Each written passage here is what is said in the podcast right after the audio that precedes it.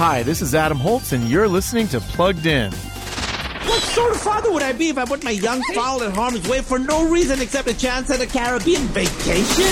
In the new movie Migration, now in theaters, we meet a family of mallard ducks who embrace the saying, home sweet home.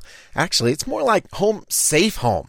That's Mac the Mallard's motto. He's a diligent dad determined to protect his wife and two little quackers from all threats.